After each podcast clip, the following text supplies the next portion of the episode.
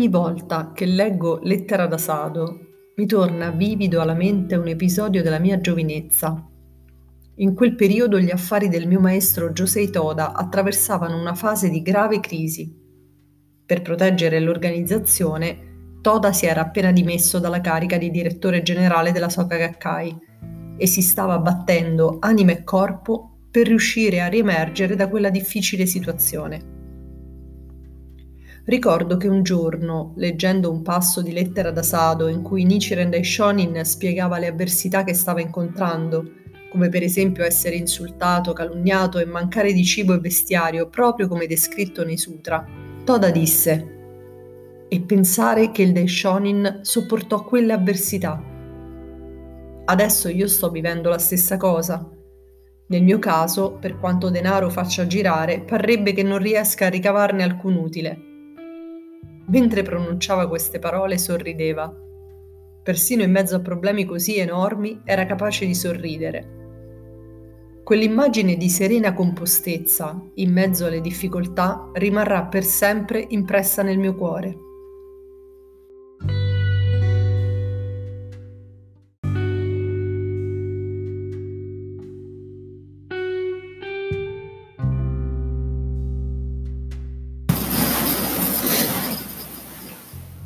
Ricordo che in un'altra occasione Toda stava tornando da una visita al Ministero delle Finanze che riguardava i suoi guai finanziari.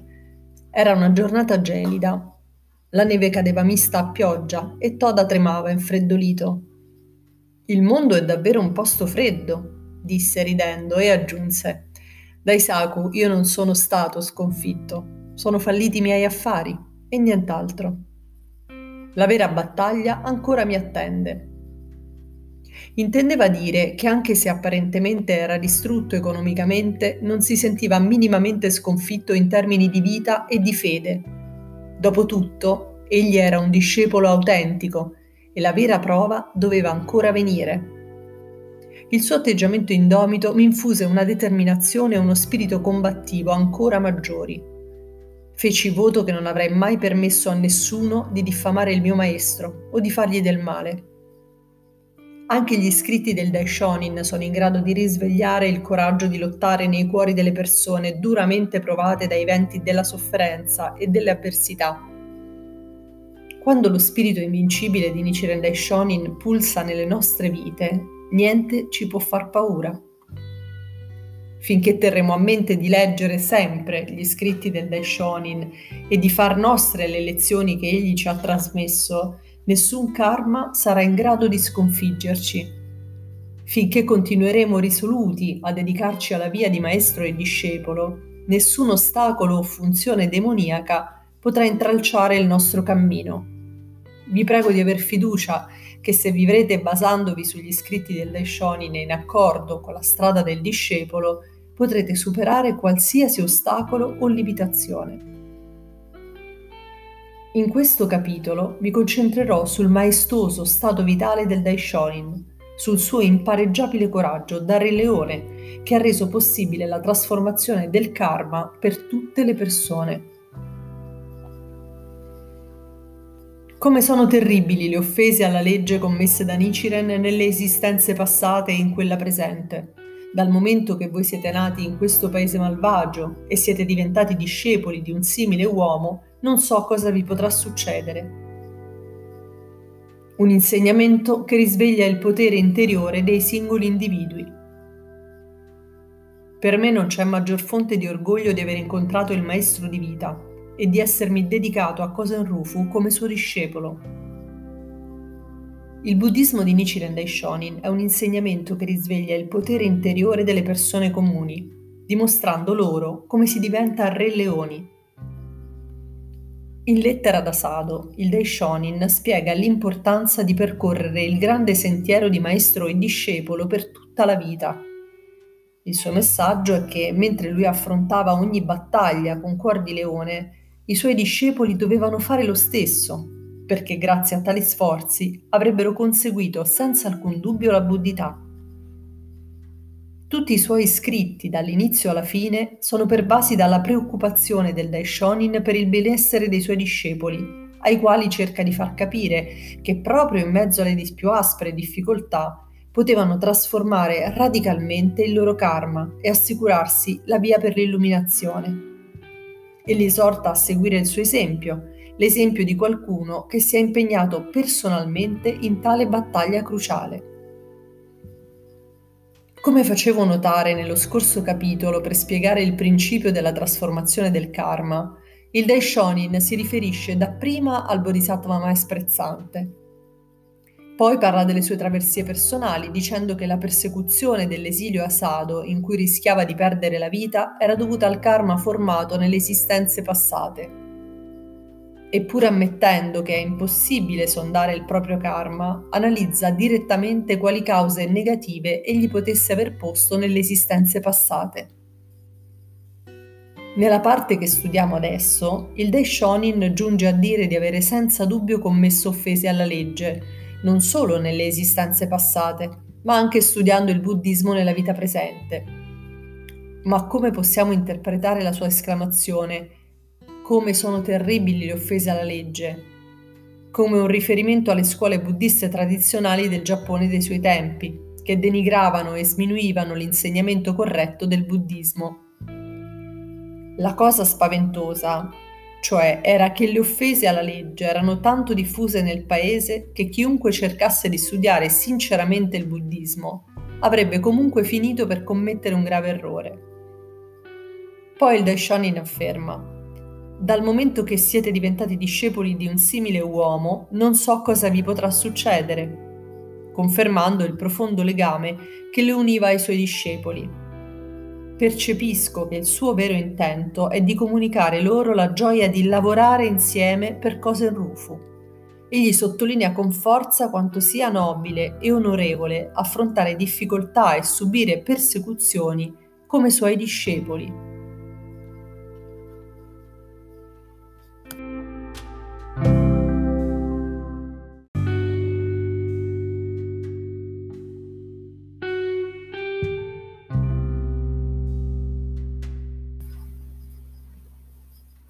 Gli otto tipi di retribuzione.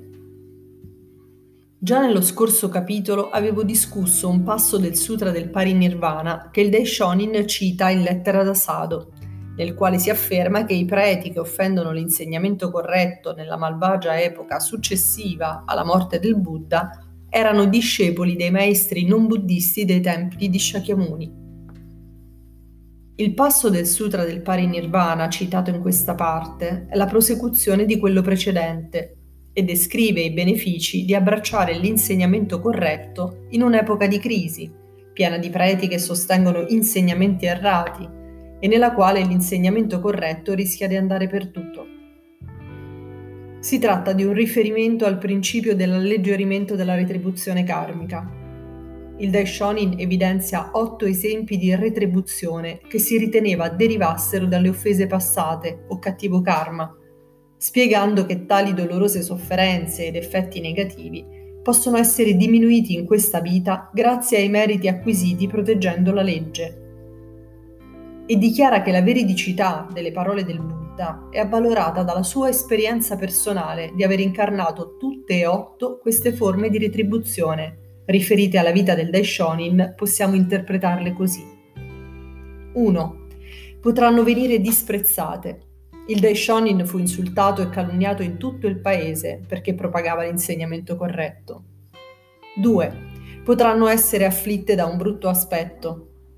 Possiamo interpretarlo come un riferimento all'infima reputazione di cui godeva in quanto esiliato. 3. Potranno mancare di vesti, Egli non aveva vestiti adatti per sopportare il freddo intenso sull'isola di Sado. 4. Potranno mancare di cibo. Le sue scorte alimentari a Sado erano così esigue che era preparato anche alla possibilità di morire di fame. 5. Potranno cercare invano la ricchezza. Viveva in condizioni estremamente povere, privo di un adeguato rifugio e di altre necessità fondamentali. 6 potranno nascere in una famiglia povera e di umile condizione sociale. Egli descrive se stesso dicendo che è nato povero e umile. 7. Potranno nascere in una famiglia che nutre opinioni errate. Era nato in una famiglia che non abbracciava l'insegnamento corretto. 8. Potranno essere perseguitati dal sovrano. Egli subì persecuzioni da parte delle autorità di governo, fra cui gli esili a Izu e a Sado. Il Daishonin conclude dicendo: Solo Nichiren ha sperimentato su di sé tutte e otto queste frasi, e anche nel suo trattato L'apertura degli occhi elenca questi otto tipi di retribuzioni descritti nel Sutra del Parinirvana e dopo ognuno di essi commenta: Anche questo si applica a me. Pur trovandosi in tali ristrettezze, il Daishonin non era una persona che si lamentava della propria situazione. Come una roccia che torreggia impervia sulle onde battenti, egli affrontava le persecuzioni con un sorriso. Anzi, questa parte di lettera da Sado trasmette la gioia del Daishonin nel vivere sulla propria pelle questi passi del sutra e il suo stato vitale intrepido.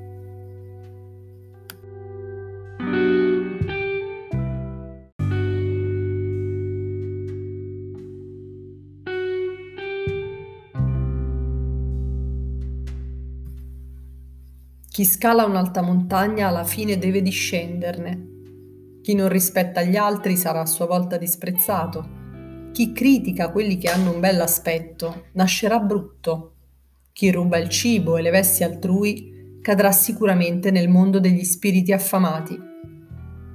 Chi deride una persona che osserva i precetti ed è degna di rispetto nascerà in una famiglia povera e di umile condizione sociale. Chi calunnia una famiglia che abbraccia l'insegnamento corretto nascerà in una famiglia che nutre opinioni errate. Chi ride di coloro che osservano fedelmente i precetti nascerà plebeo e sarà perseguitato dal sovrano. Questa è la legge generale di causa ed effetto. Il buddismo cerca di liberare le persone dalle sofferenze del karma. Chi scala un'alta montagna alla fine deve discenderne con un ragionamento semplice e accessibile a chiunque, il Daishonin spiega il principio tradizionale della retribuzione karmica. La parola karma deriva dall'antico termine indiano pre-buddista karman, che significa azione. Nell'antica India si credeva che per liberarsi dalle sofferenze del karma negativo occorressero particolari azioni, che consistevano di rituali eseguiti dai preti a nome degli individui i quali poi avrebbero dovuto attendere di essere salvati dagli dei. Per contro, il buddismo trasforma radicalmente il concetto di karma, respingendo l'idea che il destino di qualcuno sia influenzato da un dio o da qualche altro essere trascendente. Il buddismo è un insegnamento che parte dall'interiorità dell'individuo, una filosofia che insegna che l'illuminazione proviene da dentro e ritiene che siamo noi a creare il nostro destino, il nostro sé attuale è il risultato delle scelte e delle azioni passate. Il nostro sé futuro sarà determinato da ciò che facciamo nel presente, se cioè accumuliamo buon karma o cattivo karma. È un punto che discutemmo con lo storico britannico Arnold Toynbee nel nostro dialogo. Toynbee asseriva che noi abbiamo la libertà di migliorare il nostro destino in qualsiasi momento, qui e ora. Come egli osservava, il buddismo è una filosofia che attribuisce la massima importanza alle nostre azioni e ai nostri pensieri. La consueta visione buddista della retribuzione karmica, secondo la quale gli effetti negativi presenti sono il risultato delle cause negative passate e gli effetti positivi presenti sono il risultato delle cause positive passate, in realtà non costituisce un principio per la trasformazione del karma. Infatti il processo di espiazione di ogni singola retribuzione per le innumerevoli offese passate richiederebbe un periodo di tempo estremamente lungo. In lettera da Sado, il Daishonin afferma che questa visione della retribuzione karmica è basata sulla legge generale di causa ed effetto, sottintendendo che il proprio insegnamento non si basa su questo tipo di causalità generale.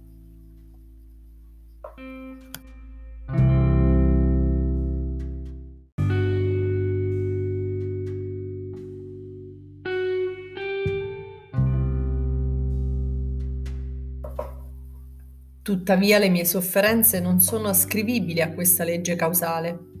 Nel passato ho disprezzato i devoti del Sutra del Loto, ho anche messo in ridicolo, ora esaltandolo, ora denigrandolo, il Sutra del Loto, un sutra splendido come due lune una accanto all'altra, come due stelle congiunte, come due monti Uha uno sull'altro, come due gemme unite. È per questo che ho sperimentato le otto sofferenze citate. Di solito esse appaiono una per volta in varie vite, da ora all'infinito futuro, ma poiché Nichiren ha denunciato così severamente i nemici del Sutra del Loto, sono apparse subito tutte insieme. È come il caso di un contadino pesantemente indebitato con l'amministratore del suo villaggio e con altre autorità. Finché rimane nel suo villaggio o nella sua zona, invece di accanirsi contro di lui, è probabile che gli concedano proroghe di anno in anno, ma se cerca di andarsene, si precipiteranno da lui a chiedergli che restituisca tutto subito. Perciò il sutra dice, è grazie ai meriti acquisiti proteggendo la legge. La causalità della legge mistica è la base per la trasformazione del karma.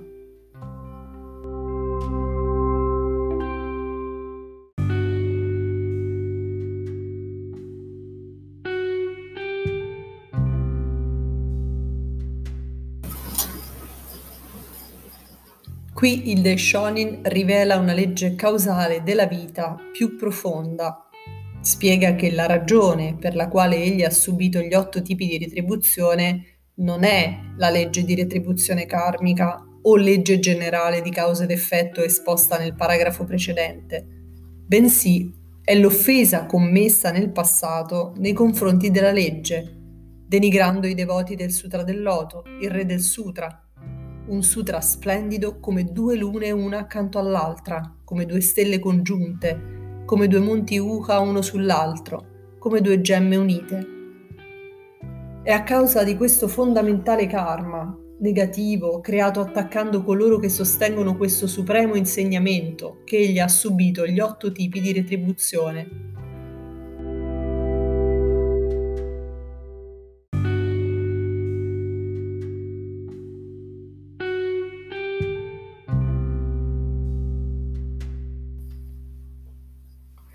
Egli spiega che al cuore di tutte le cause negative che arrecano sofferenza alle persone c'è l'offesa alla legge, cioè in senso più ampio la mancanza di rispetto e di considerazione nei confronti della legge fondamentale della vita e dell'universo. Perciò, dedicandoci alla fede nel Sutra del Loto, combattendo i nemici del Sutra e propagando la legge mistica, possiamo liberarci dal karma negativo e accumulare un karma positivo fondamentale nella nostra vita. Ciò che il Daishonin spiega qui è la causalità per il conseguimento della buddhità, la nona coscienza che esiste a livello più profondo della vita la causalità della legge mistica che è implicita nel Sutra del Loto, ovvero Nammyo Horenge Kyo. Anche se adesso stiamo soffrendo a causa di qualche forma di retribuzione karmica, basandoci su questa causalità della legge mistica possiamo istantaneamente manifestare il vasto stato vitale della buddhità. In altre parole, possiamo cambiare davvero il nostro karma attraverso la legge mistica della simultaneità di causa ed effetto, Essa ci permette di realizzare una trasformazione interiore basata sul principio che i nove mondi e il mondo di Buddhità sono mutuamente inerenti, cioè i nove mondi possiedono il potenziale della Buddhità e la Buddhità contiene al suo interno i nove mondi. Per contro, la legge generale di causalità degli insegnamenti precedenti al Sutra del Loto opera sulla base del principio della non simultaneità di causa-effetto Siccome eliminare le innumerevoli colpe commesse nelle esistenze passate sulla base di una tale sequenza causale richiederebbe un tempo inesorabilmente lungo, cambiare il proprio karma in questa vita sarebbe di fatto impossibile. Sottolineando la differenza fra questi due tipi di causalità, il Daishonin dice di solito esse, queste sofferenze o forme di retribuzione, appaiono una per volta in varie vite, da ora all'infinito futuro. Ma poiché Nichiren ha denunciato così severamente i nemici del Sutra del Loto, sono apparse subito tutte insieme. e chiarisce il tipo di pratica buddista che ci permette di porre le cause positive fondamentali. Si tratta della pratica di Shakubuku, refutare l'erroneo e rivelare il vero, che qui corrisponde alle parole denunciare severamente i nemici del Sutra del Loto. Un'azione che incarna la causalità della legge mistica e che ci permette di cambiare il karma. Così ha fatto Nichiren, egli scrive.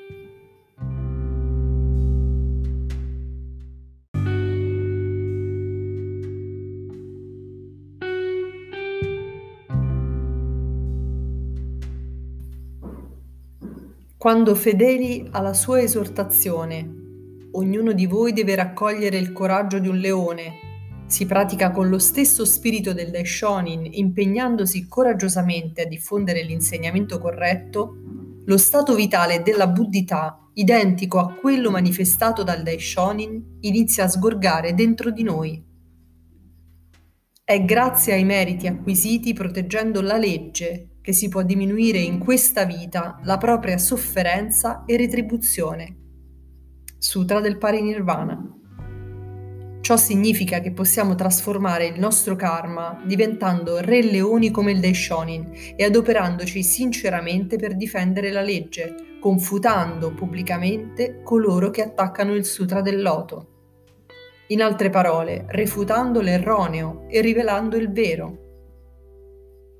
Come effetto, il Daishonin ci assicura che qualsiasi dolorosa retribuzione karmica svanirà immediatamente e saremo in grado di stabilire lo stato vitale della buddhità. Per noi, i meriti acquisiti proteggendo la legge sono i meriti o benefici che otteniamo lottando per Kosen Rufu insieme al nostro maestro.